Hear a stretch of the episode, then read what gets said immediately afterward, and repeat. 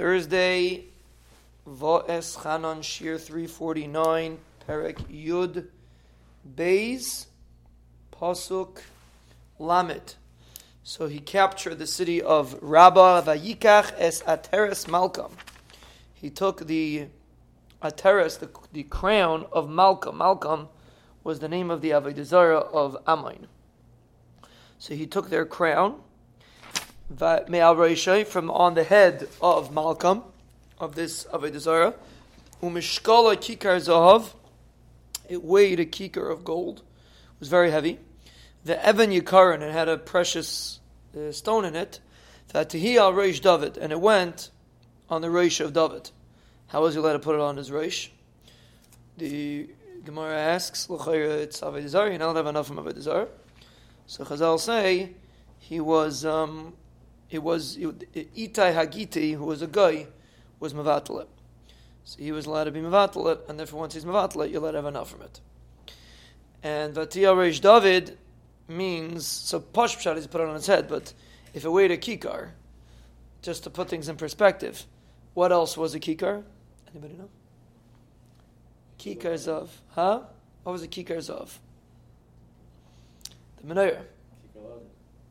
Kikar. Well, an Adon, you know, we don't know how big the Adon was, but the Menorah, if you picture the Menorah in the Beis Mikdash, that was a kikar, and all the kelim of the Menorah.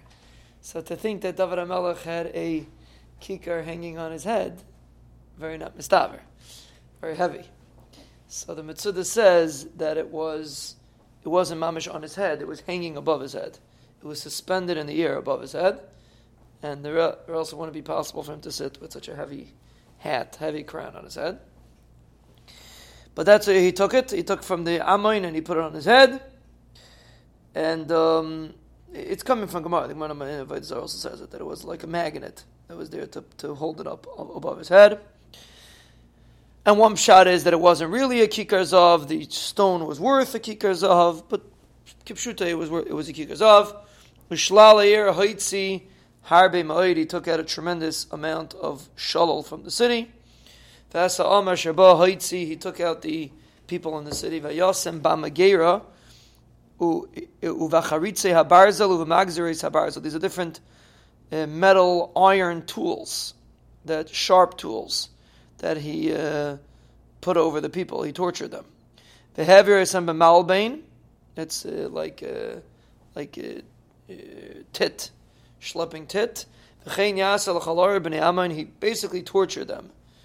Uh, he passed them through this malbane, which uh, Rashi says some sort of uh, thing, and schlepped them out in the, in the tit, or it means the place where you make tit, where you make bricks.